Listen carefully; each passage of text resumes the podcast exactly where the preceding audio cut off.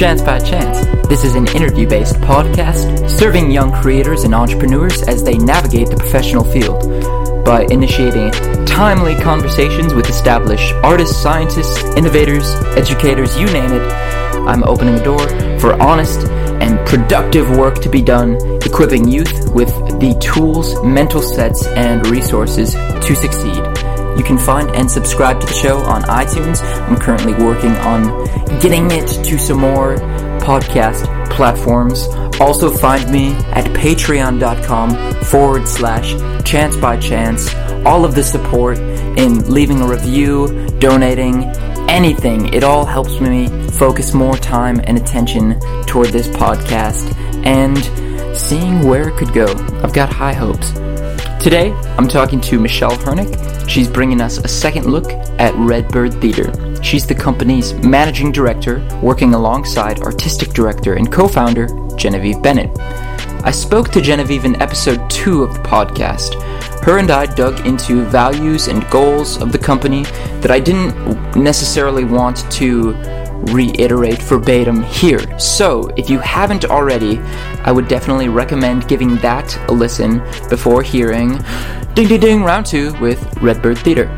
Michelle and I do cover working at the now closed Bedlam Lower Town, and her ultimate decision to leave. We talk about meditation, travel, how she vets new opportunities. Michelle shares teachings from her time at the Carlson School of Management, where she received her bachelor's degree in entrepreneurial management. Of course, we take flight, exploring Redbird's formation, takeaways from the first year, and much more. Michelle also serves as the executive assistant to the director of St. Paul Conservatory for Performing Artists, Callie Jacobs. And, get this, Michelle graduated from that same school about five years prior. I find that last point endlessly fascinating, and it was a big part of my eagerness to get Michelle on the show. She was great. You're all great listeners. Thank you for listening. Enjoy this one. Michelle Hernick.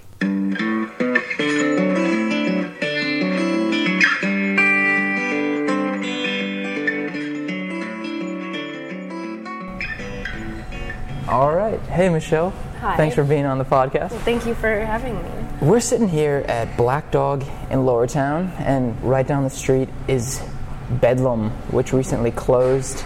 And I know that you had had some pretty extensive interactions with the uh, the people there wor- working there. Do you mind just telling us about that Sure. experience? Yeah, you know, it's very coincidental because before I had my interview there, before the Lower Town space had opened in 2014, I had a glass of wine here because I was so nervous about my interview. At Black Dog? just before I had gotten in.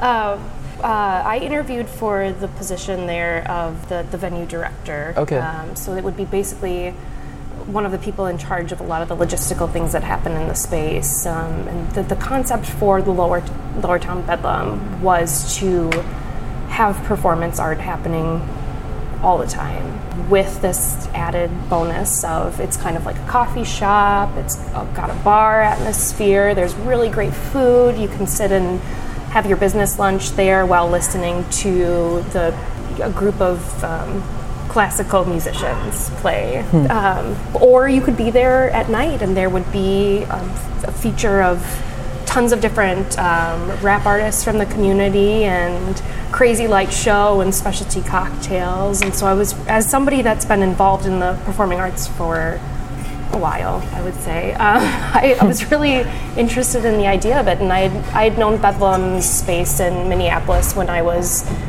in high school and then, and then in college because it was kind of it was a hot spot over there on the West Bank. Oh, yeah. And, and they do a lot of really amazing work and bring together a lot of different types of people from communities. So I was interested in the position and knew a handful of people that had already worked with Bedlam. And um, I was hired on as the assistant venue director there to um, Lucas Koski, who kind of helped birth this space. And I worked with a handful of people there Andrew Lee Dolan, Tio Aiken, Alana Horton, um, John Stites, who does the sound. Really, really amazing people. And we sort of helped that vision come to life down here in Lower Town as uh, as a spot that people, especially in this neighborhood, wanted to come to and felt safe in and knew that they could experience something something new every day.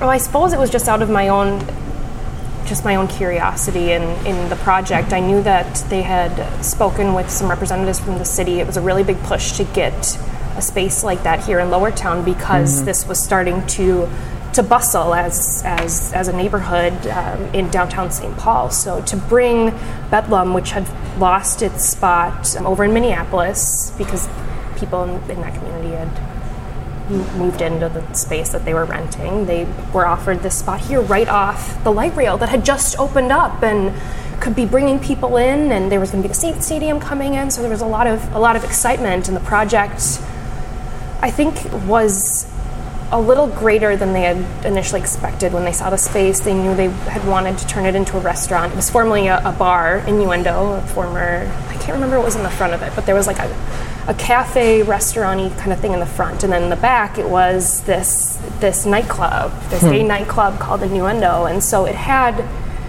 the capabilities of a bar. There was space for kegs and and uh, general storage, but they wanted to turn it into a restaurant. Um, so all of these things that they had to put into place, this HVAC system, uh, rebuilding kind of the inside so that it could accommodate a kitchen space, ended up sucking up a lot, a lot of money. Uh, you know, you can't you can't have a spot that functions as all these things if it's not up to code on all those things. Mm-hmm. So there, it was a combination of this project getting pushed forward and the light rail happening so that it could coincide with the opening that sort of, I think, made Lower Town grow grow quickly, but not the people weren't there. They weren't the people weren't there yet. The light rail had just opened up. This neighborhood hadn't quite become what it is now where there's people right. walking around the street all the time. Right. So had it had it been put into place maybe a little later, things would have coincided really nicely because there was some really incredible work that got done there. I mean, I can't speak highly enough about the time that I spent there. Those people are my family. We were, people were 100% invested in making whatever project had come in that night work to the best of its ability. How can we best mold this space to fit what kind of audience we have? If it's if we're doing dinner and then we have a rock show, we need to make sure we clear those tables to get that mosh pit happening. Like li- little things that I didn't think about logistically until I worked somewhere like that. And I was there for about a year and a half. And that space opened in 2014, right? Which yes. is the same year you came on. Was there a period of preparation you were there before the space opened, or did you just join on and you, you were doing shows right away? For about a, uh, they held the interviews a few months before the space opened, and I had a previous position. I was actually still down. I can't seem to get away from St. Paul. I love it so much. I was working with uh, this group called the Exhibits Development Group. They curate museum exhibitions. Um, they actually have, if you are a fan of Downton Abbey, they brought one of their exhibitions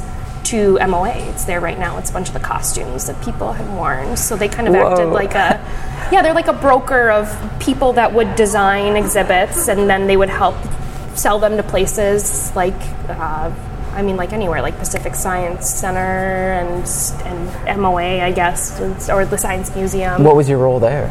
I was I was like client support, and then I did some sales work. So okay. I helped negotiate some of the some of the contracts. That, on there and just made calls and mail merging.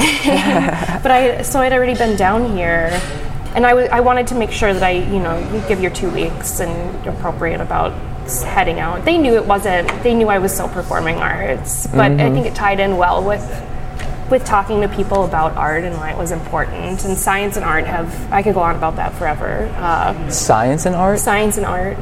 Yeah, just that it's this idea of being comfortable in the unknown, I think that people kind of forget that science is also about questioning so much more than it is about knowing. Definitely. And I feel like art is very similar in that regard. So anytime that I can you know, get your hands messy in each of them. Yeah, because it's, it's an important lesson to remember because it's hard. We want to know everything, right? But you can't. And and culturally speaking, I think art and science are the two things that are continually moving forward be- Yeah. because there's the aspect of discovery and self-reflection especially in the arts to touch on the arts and performing Sure. i'm really curious how you ended up as the managing director of redbird for example because you you do perform and that's where you had the most of your background oh, coming yeah. up right Yeah, I mean, it's why I ended up at the St. Paul Conservatory, for Yeah. example, um, as a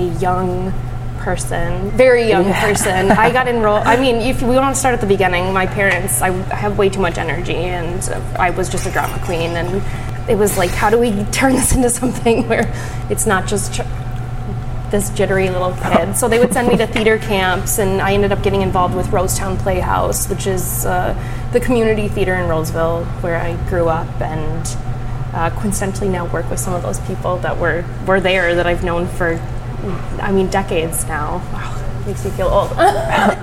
um, so I got involved in community theater first, and then I, I knew I didn't want to go to my public high school. I didn't feel like it was giving me the sense of the world that I wanted. So my mom found SPCPA online, and it was coincidentally the first year that it opened. So perfect I gave it a shot, and it's it's so great being. I don't. I I mean, I feel like I can speak for anybody that's gone there. The connections that you make from the people who are your instructors that you're working with and your classmates are just mind blowing. I wouldn't have ended up doing as much performance had I not gone to this school and. I, I got opportunities at Stages Theater Company. There was a, uh, a group of upperclassmen that wrote a musical that ended up in the New York Fringe Festival that I went there with the summer after my sophomore year. And incredible well, I played Anne Frank at Park Square for a little while, so I, I did a lot of a lot of performance when I was in high school, and then just I don't. I feel like maybe I knew I knew going going into college that I wasn't going to pursue a BFA. why Well, we had an instructor freshman year. I was just thinking about this when you had told me you were going to ask about my past. Um, how- well, this instructor freshman year, he was there all four years. His name was David Doring. Phenomenal actor, just a hilariously, hilariously great man. And he told us on one of the first days of class to be an actor, to make it, quote unquote, I guess, as an actor, you need to be 100% invested in, in that. And of course, you know, you, if you're not fully committed in what you're doing, dived into the pond, both feet in, knowing that this is what you want to do, it's not going to realize itself in, in the world because you wouldn't be putting it out there fully. Mm. And I thought about that as like a 14, 15 year old and thought maybe I'm only closer to like 92%. That's still pretty high up there. Well, I just, for me, I, it's having someone literally say, you need to be all in. I didn't feel like I could be. I, there was so, there's so much insecurity in for, for me as like a who I am. Yeah. It feels like there's a lot of insecurity in moving from thing to thing and being you're you're in you're within one project but you're thinking about and preparing to do the next one. There's so much overlap that has to happen and there's periods of no work and then there's periods of a lot of work and I didn't think at the time that would be something that I I could handle. I needed more of a clear path, and it, I didn't think it wasn't necessarily in the performing arts. I knew that that will always. I, I have no choice. It's something I love so much hmm. that I will ha- have to be a part of it always. So I started thinking at that point in time about other avenues and ways that I could be invested and help people create work because I saw all this beautiful work that was going on at, at the the theaters I was working with and, and here at the school with, with young people just having a space to create. And that that's what really became important to me is how can I help these wonderful people get their message to an audience? What are what are all those steps in between? And I've I um, wouldn't say that I'm type A necessarily, but I do, I like things structured. So going into something like business seemed like a reasonable choice for me because I would get kind of a well rounded idea of all of the aspects that go into making a product or a service available to people. And while that isn't directly correlated to like arts administration, it seemed like an okay Yeah, it an can be if, if you apply it. And and you went to Carleton, right? Carlson. at the- Carlson. yeah, it's the well because there's the Carleton College.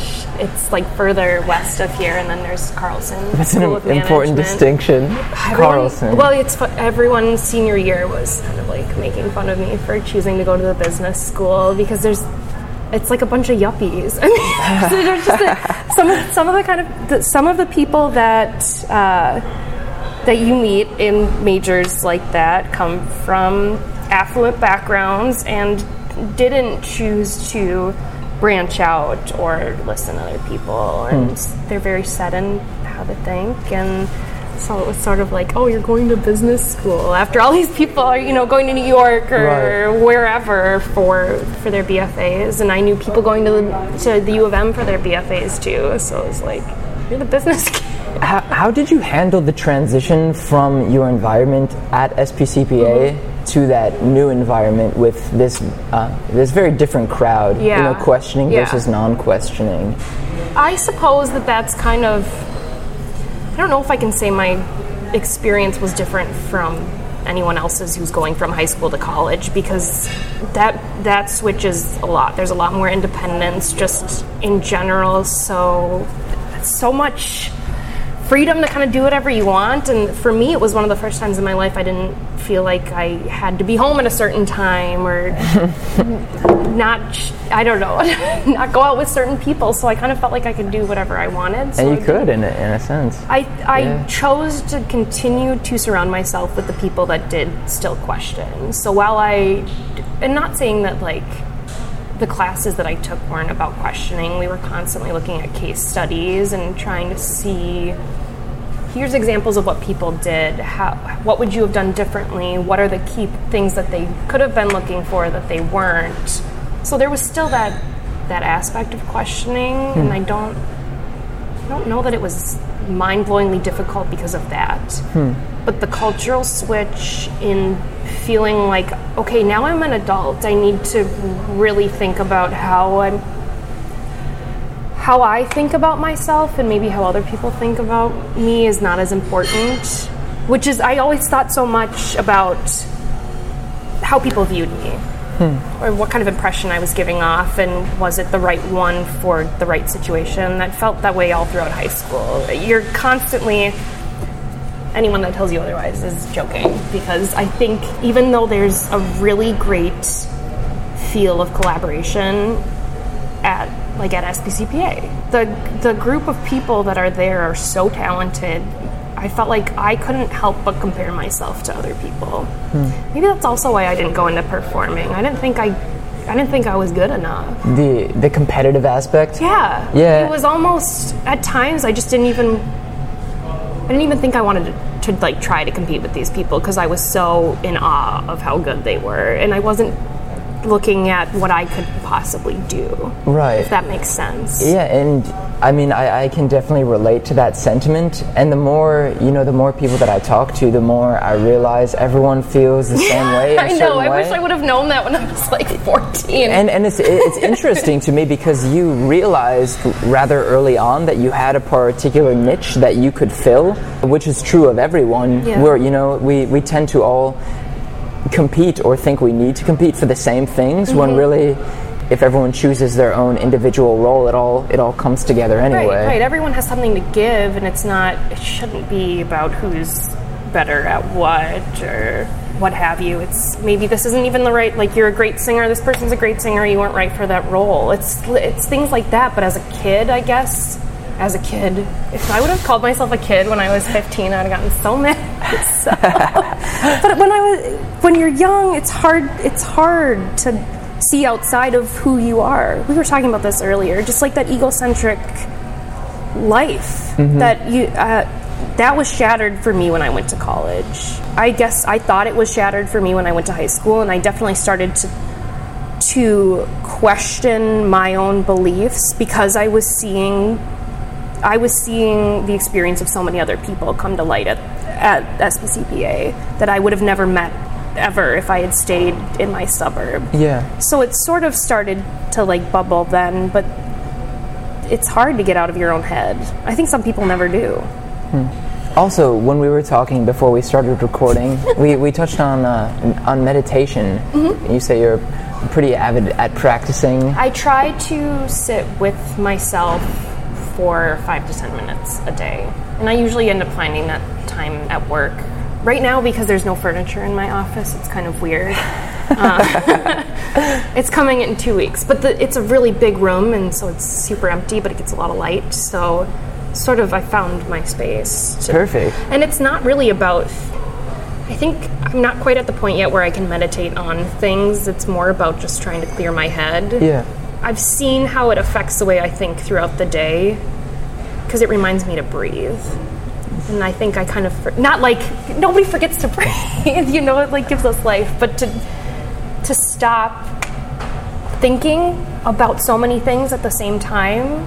When someone asks me a question, I don't need to overanalyze it, hmm. which I just think I've been working on putting my brain on a platter in front of me and kind of examining how it works so that I can better understand why I react to things the way I do. Right, right. So breathing, literally just taking the time to think, try to think about nothing, which is hard. I always un- inevitably end up thinking about something, but coming back to breathing, Coming for back. just yeah, for just a little while to hmm. help clear my head. Speaking of of coming back, mm-hmm. I I know you did some traveling after college. Yeah, I, I I did go to Paris for a month. I actually missed walking for graduation because I because why was I gonna walk for graduation when I could be in Paris? It was a lot Priorities, of fun. It, um, yeah, it was a lot of fun. I got to visit a lot of museums. I had some really great conversations with the people that were um, in my travel group, and I want to go back. I haven't been out of the country since then. So I feel like I'm maybe not that avid of a traveler. But it was good to leave right after college. It was sort of an, a reset button to remove myself from uh, an environment that I was very familiar with. I've lived in the Twin Cities my whole life and then went to school here for, for high school and college. So to leave for even just a little while and somewhere that was very different culturally than I had experienced. And Right. I, I don't know French, so look.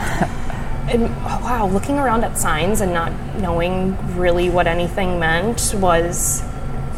It made me really need to be a lot more self-aware than I feel like I, I was. How did you start to integrate those sorts of lessons when you did come home? I had thought growing up that I there was like a certain path that people needed to take where you went to college for a thing and then you got a job and then you stayed at that job and maybe you moved up in that job or you The old narrative. to it just I don't know. I, I was under the assumption that that was how things worked. And going to Paris and coming back here to this flow of life that I was familiar with but now saw differently reminded me that I don't need to have all the answers right now. Because, and I can't tell you why exactly, but it, I felt like I had forgotten to celebrate all of the good things that I was doing. I was so busy pushing forward. I wasn't focusing on this is what I can do. I don't need to do this. Why don't I do what I can do, what I want to do, and not just what I think that I need to do? So it reminded me to take my time. I didn't. I just graduated. I don't like. I don't need to find the perfect job forever right now. I was serving all through college, and I just kind of did that until I found something that sparked my interest. Hmm. Working at that exhibit place, working at Bedlam, hmm. coming back to SPCPA. Hmm. It, it reminded me that I made my own safety net. I don't need to be afraid of trying things that I want to do because they can work out. And how do you keep that sort of balance between not rushing, but also getting things done, which you obviously do? I like getting things done. You like getting uh, things Yeah, well, it's. I think it's more. Unf- and I hate to admit this about myself, but I think it's more that I I hate not having things done more than it is I like getting things done because I'm very good at starting projects, and sometimes it's it's difficult for me to finish. The only reason I do is because I I can't stand that they're not done. it's a rem- I just have to remind myself to not say yes to everything. I don't like saying no. You don't like saying No, no, no, I don't. I if there's something that I can do, why wouldn't I do it? Right. And someone's asking me for help, like of course I'll be there. I I can handle it. But then at what point is am I am I sacrificing what I want to be doing because I felt like I should be doing this just because I can? Like maybe somebody else could do that better and they just haven't asked them. Right. And I I don't have it down to a science because I still work on it every day. It's like reminding myself to be cool. It's things like meditating at work because I just need a minute to breathe to myself.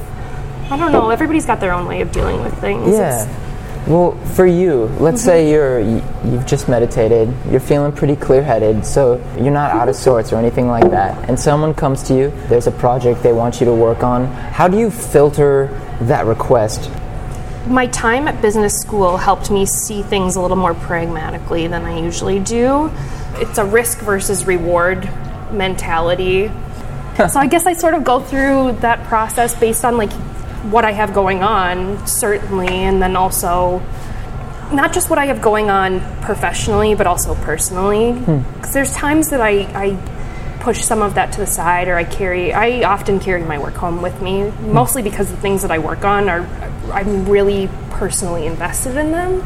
So that line becomes sort of mushy because I'm maybe working with my friends on a project or obviously have really really close ties to people at SPCPA. Hmm. So it's a matter of trying to just coordinate in my own head what my what I have to get done, how much time I have to complete it, and then that like the project itself. If someone's coming to me with a proposition, like Genevieve calls me in January and says, "Hey, I really want to start this theater company." Okay, well the risk for that is great because I've never been a managing director of anything before. But I'm looking at the reward. Like Genevieve is such a fantastic artist and creates such beautiful, amazing things and helps bring these people together. And do I think that there's a lot of small theater companies in the Twin Cities? Yeah, it's awesome. How can we compete with them? Is it about competing with them? All of these like risky things that come in, but the reward, look at the art that we get to make and, and the things that happen because of the relationships that we've we've helped mold in the little spaces that we've I don't know. That's that's how. That's Period.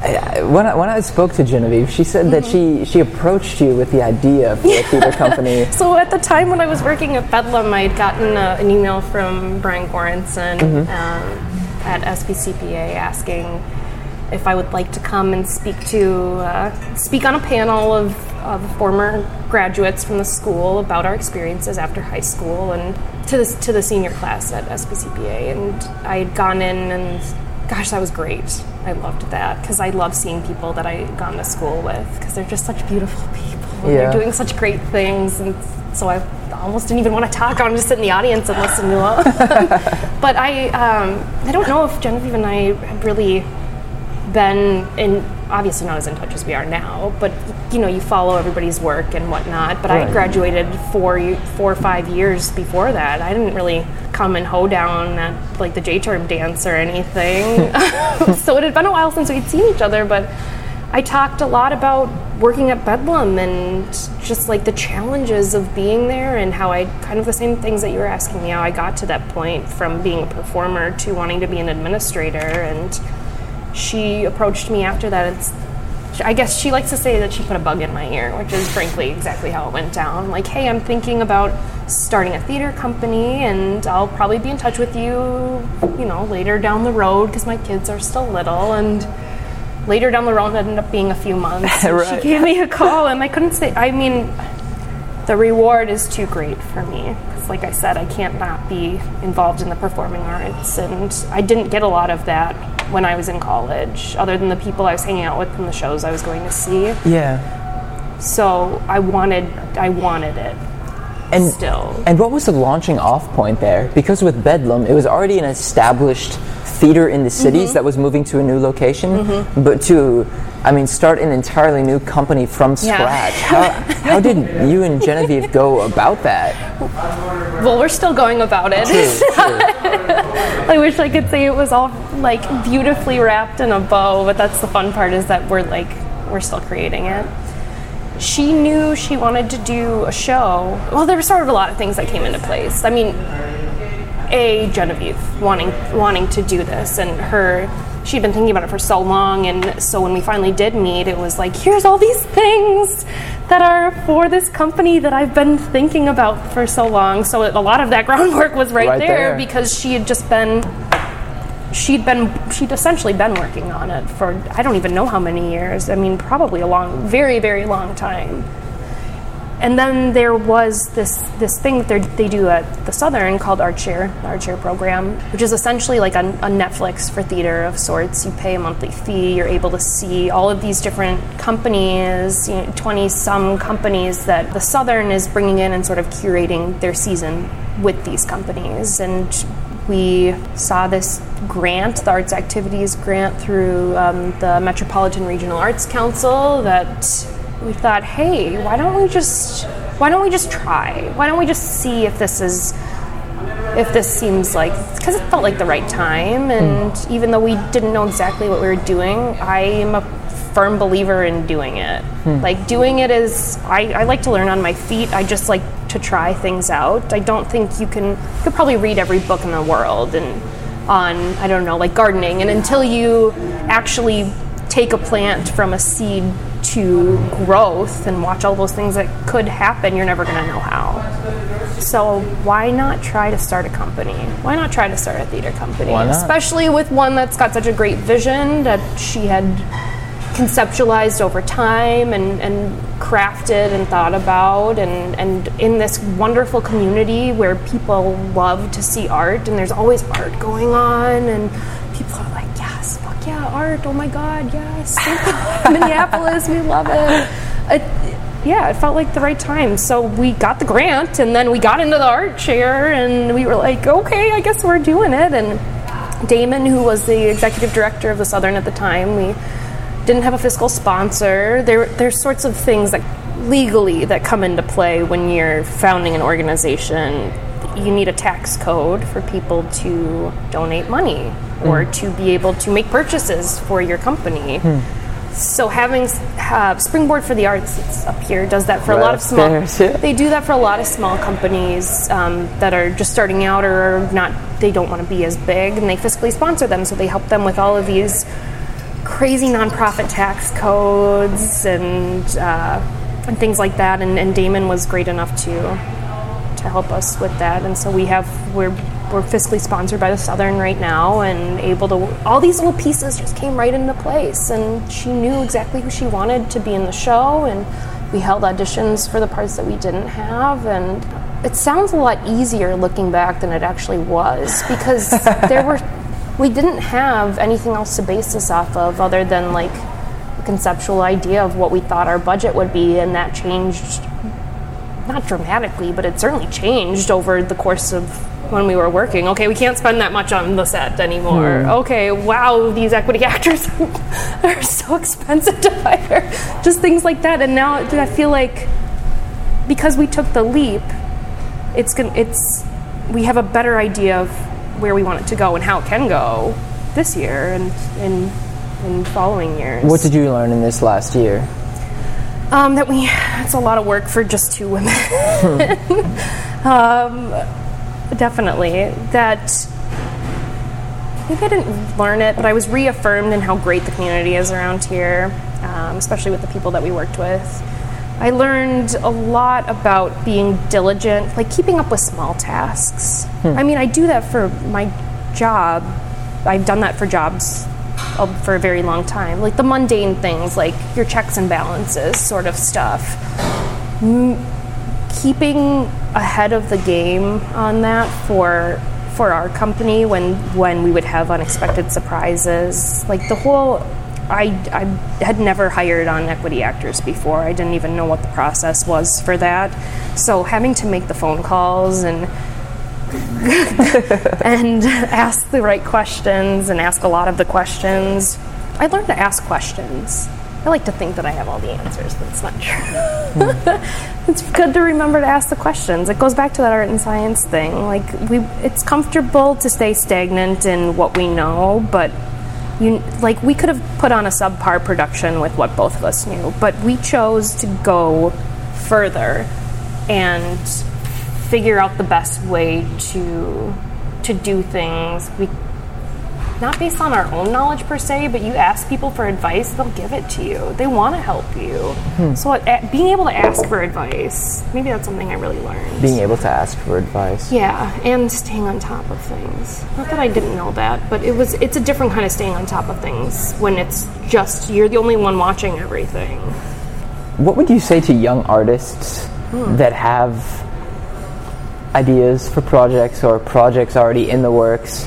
It, it is clear to say ask for advice, ask for help, but who do you go to? For me, I'm I'm just starting to I mean through this podcast uh, for one thing ask for what I need for the help mm-hmm. that I need through the you know through the questions that I that I pose. In what way can people start to enact that just on a, on a practical level? I think talking about what you're working on is very important. Not and only because you develop the idea better the more that you talk about it. It's like teaching someone, uh, teaching someone anything will help you learn. because you're learning a new way to explain things because every person learns differently. So if you're talking about the work that you're doing or the work that you want to be doing or the project or the service or whatever it is that you want to be providing, uh, the more you the more you're putting it out into the world. It sounds like the it's like all like the secret and stuff but i i swear i've seen it work. Hmm. i've seen uh, like brian is a great example. It was like oh we want a really cool space for our instrumental students. Oh the Hamm building's open. Hey. Because it's just the more that you envision a reality where that thing that you're working on exists the clearer picture you have of what you want, it you sort of like find your own way by wanting it to come to life. So talking with people because eventually someone else if you're excited about it, they're going to talk to somebody else about it who might end up coming to talk to you about it and then they know somebody that is like hey, well, we can fiscally sponsor your company or blah, blah, blah. Like, they, you find avenues, but you have to share that with hmm. people. And sometimes it's hard because like I'm really self-conscious about the things that I work on, and I think it's great to have Genevieve there because she's. Well, were you going to ask me a question about that? yeah. Well, why is that? If you I don't feel like I have as much experience as other people do. but you feel passionate about the work. Absolutely, yeah. Then why be self-conscious?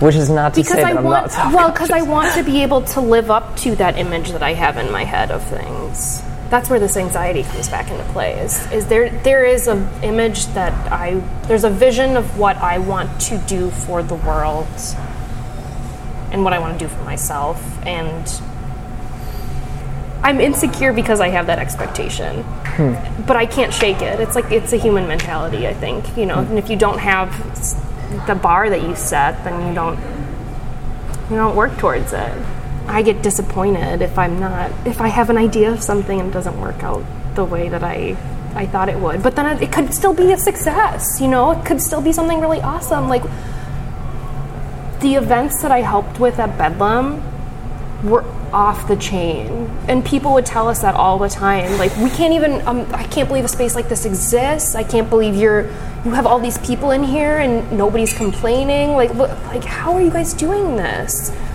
that which is so cool. But at the same time, I'm thinking, oh, we should have moved the candles off those tables earlier. Like, oh, I wonder how the bathrooms are looking. Like, do we do we need to restock for the next flow of people? It's all this stuff that like, if it didn't go exactly how I thought it was gonna go, it's not quite perfect, and so then I'm I'm self self conscious about it. I'm, I get insecure about it because hmm. I have the the vision of what I want it to be. That's hmm. maybe the best way I can explain it. Yeah, and it's not like that's that is like hindering my ability to do things. I honestly think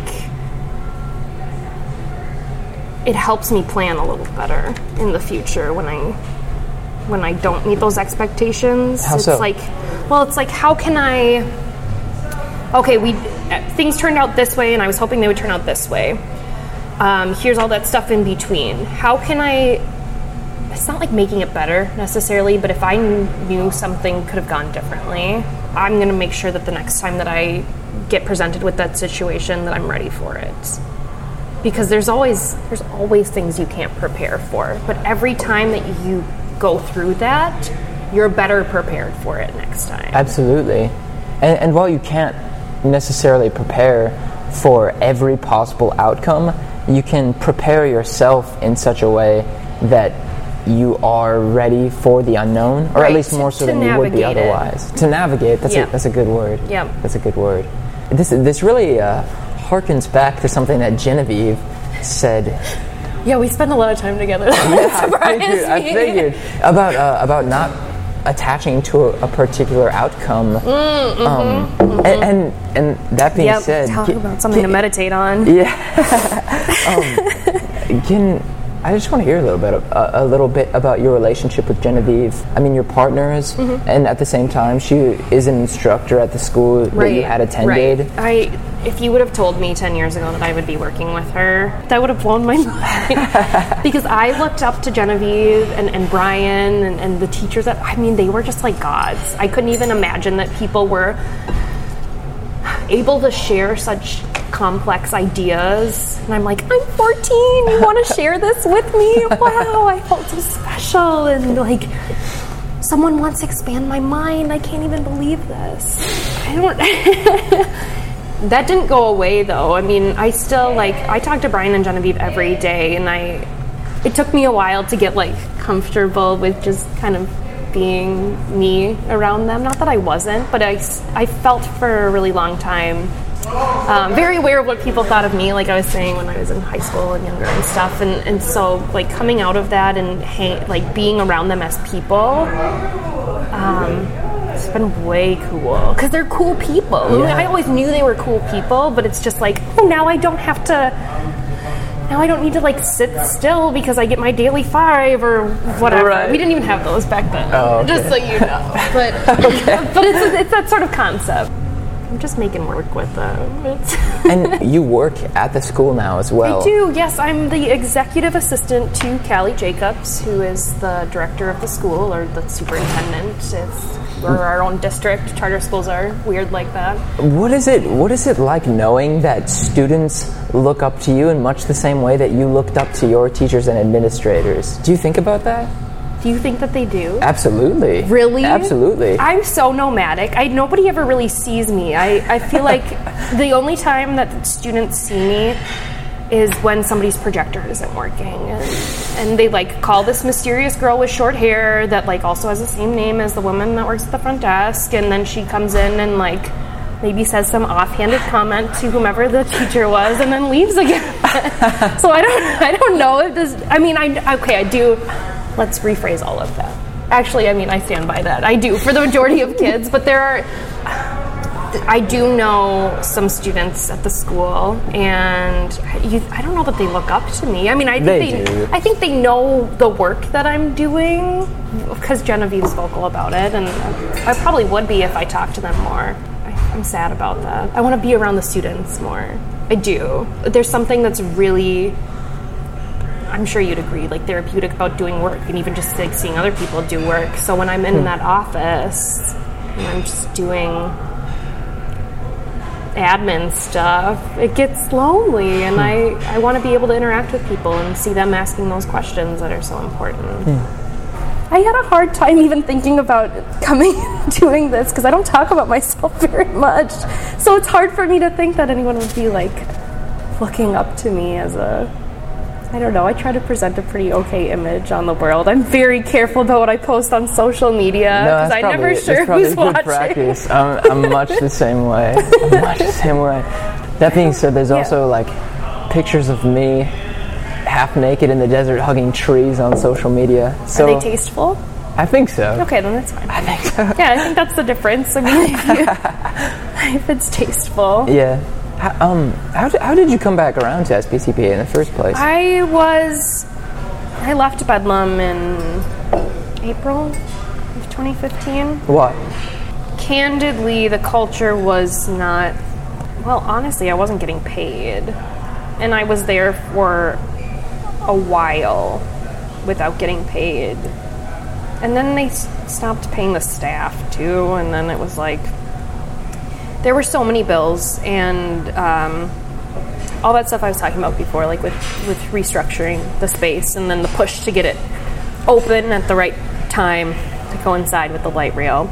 I think that was a huge factor in how everything else came to play at the space. And while we we had a pretty successful season in the time that I was there, it was clear that the neighborhood itself wasn't we weren't getting enough traffic in the right way to make enough money to put back into the space and all of the debt and all of the day-to-day expenses. Um, so when i don't know i was there for a while after i stopped getting paid because it's hard to leave somewhere like that where it's like this is what i want to be doing i want to be helping make this work happen but i also want somewhere to live and something to of yourself. eat and Yeah. it was it was really really really hard to leave Was that a, a prolonged sort of decision? you turned- yeah. Oh my god, I knew I I mean, there were other people that were leaving for probably since I g- had gotten there that made me question just how stable the whole thing could be.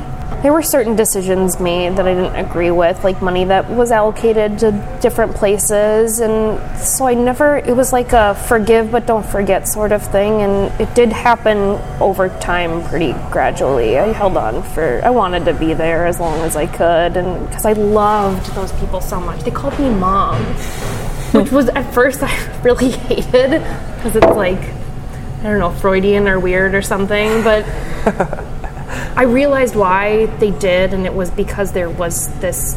I just felt like that.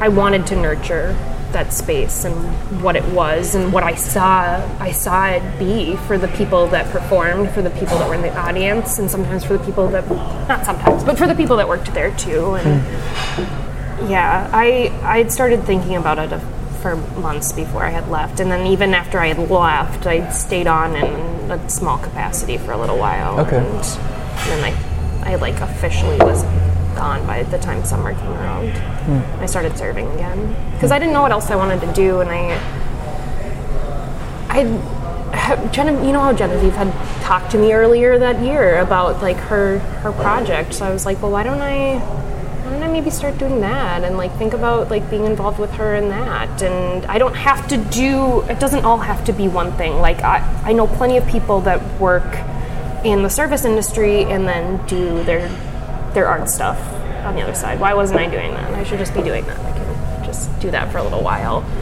And so I just expected to be like bartending and working with Genevieve, and then and which was great because it freed up my time. I got to go to Oregon with my boyfriend, um, and I'd never been there before, and so we went to Multnomah Falls and Crater Lake, and it was just like summer, yes, doing, and I'm like, I can do this. I, well, I'm just gonna travel more, and I don't need to be tied down to any particular place, and I was on vacation and. Brian called me and left me a voicemail like, "Hey, I don't know what you're doing this year, but Out at we could use some we could use some admin help at the school. You want to come in and talk about what we need?" And I was like, "Yeah, I mean, I get back in like a week or whatever, and I'll I'll come in." I thought it was a job interview, so I came all dressed up and like with my resume and and everybody's in jeans because it's the summer. Yeah. And I go into Callie's office, and she's like, "Hi, you look so nice." And we just we talked because she used to be my science teacher. So I've known her for years, but it was like a call me Callie, not Miss Berg kind of thing. Because it was weird to go back there with everybody. And then she said, We have this position open. I don't know what you're up to. And you want to work here for me? And I was like, Yeah, you're great. I mean, she's great. She really is. She's got she's got it together, and I.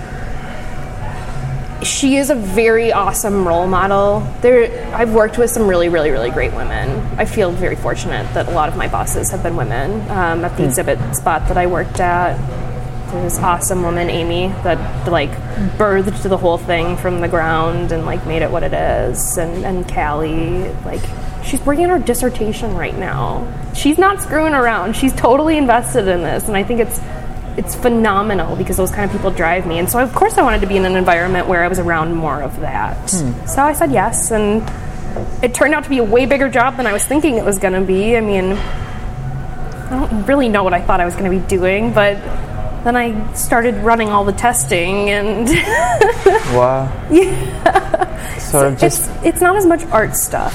It's a lot more. It's a lot more with like the board, which is great because I've never, uh, I've never really worked closely with a board of directors before. So to see kind of how all of the procedural things and the policies come into play, that's really fascinating for me. I'm, I'm happy that I've gotten because that all of that stuff coordinate like directly correlates to what Genevieve and I are doing. And you know, one day when I want to go off and start another company, those are things that will I can carry with me always. And I get to be right here at the school. yeah. And I have people who apparently look up to me that I walk through the halls with. So it's just such a good feeling to be there. And I knew that's always been there. That will never go away. That was so there when I was in school there, and I wanted that again. It's really beautiful that you are in two positions that seem to both fuel each other Mm-hmm. because at school you're being um, exposed and exposed to and given this work that then applies to the work that you're doing with a company. And you know you're working with Genevieve in the company and that brings certain attitudes and, and mindsets back to the work that you do at the school.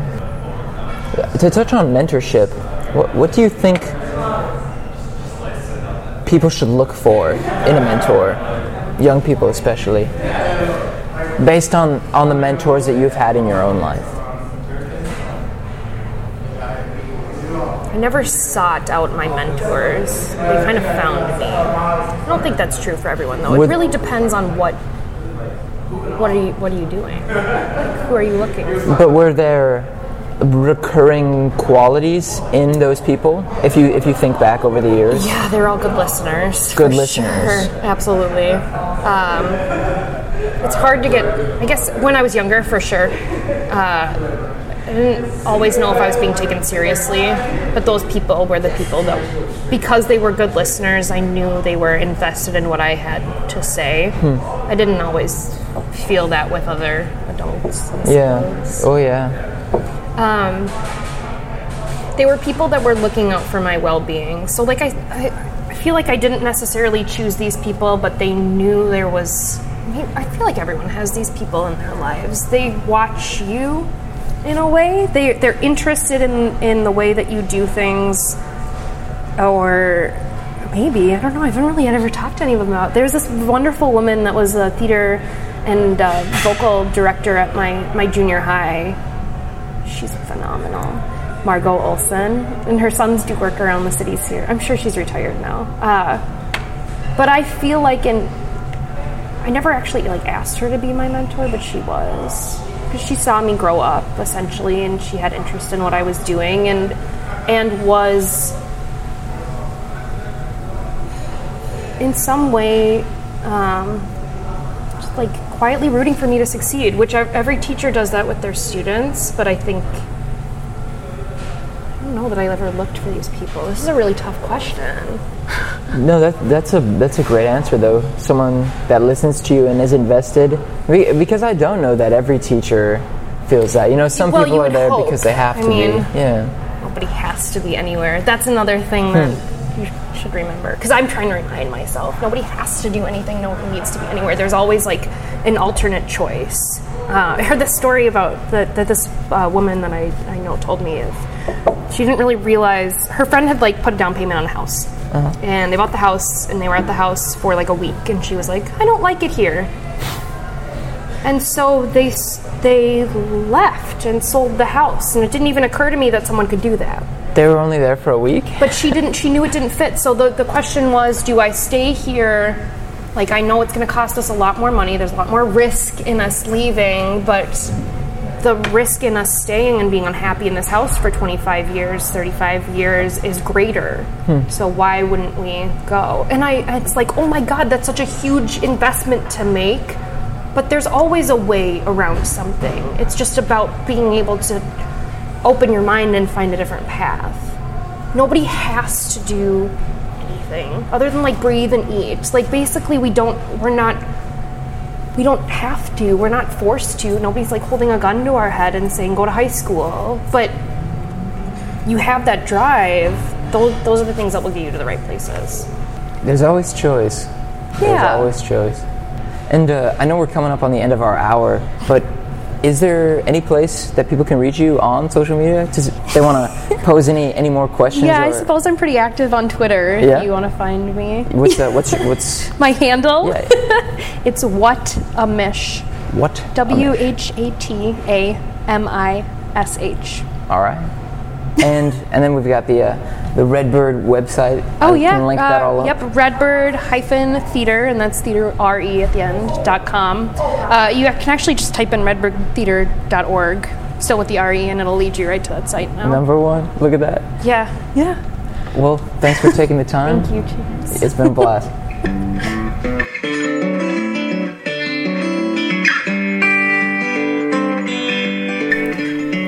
Goodness gracious, that's episode 5. Be sure to find Michelle on the Twitters, show her some support. Also, go to the Redbird Theater website.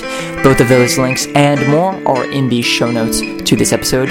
Make sure to find and subscribe to Chance by Chance on iTunes. Give me a like on SoundCloud, on Facebook, and share this with a friend, a colleague, Santa, when you see him. Stay tuned, there's going to be some cool news coming out in the next week. And of course, more awesome episodes. Until then, thank you for listening.